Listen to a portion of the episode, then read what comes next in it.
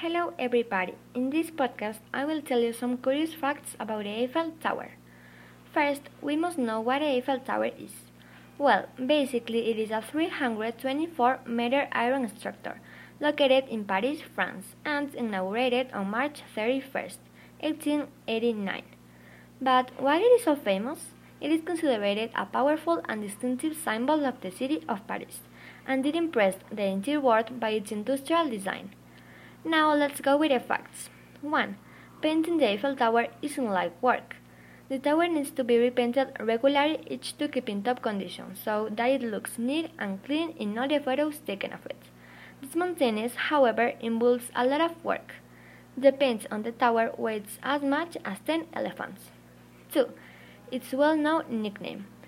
The Eiffel Tower was nicknamed the Iron Lady between 1925 and 1935 and it is still called that today. This name is because the Citroën automobile company used it as a billboard.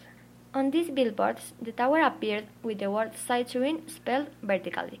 It was the only company to use the icon as part of its advertising. 3. If you love the Eiffel Tower, why don't you marry it? Did you know that an American woman named Erica Labrie visited the tower in 2004 and literally she fell in love with it? Erica takes her love affair with the tower quite seriously, and she's the founder of OS International, an organization for people who have relationships with inanimate objects. 4. More than 7 million people visited it as it is considered one of the seven wonders of the world. 5. It is not just a tourist attraction.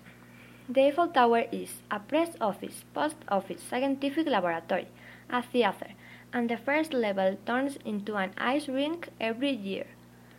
6. The Eiffel Tower has 108 floors.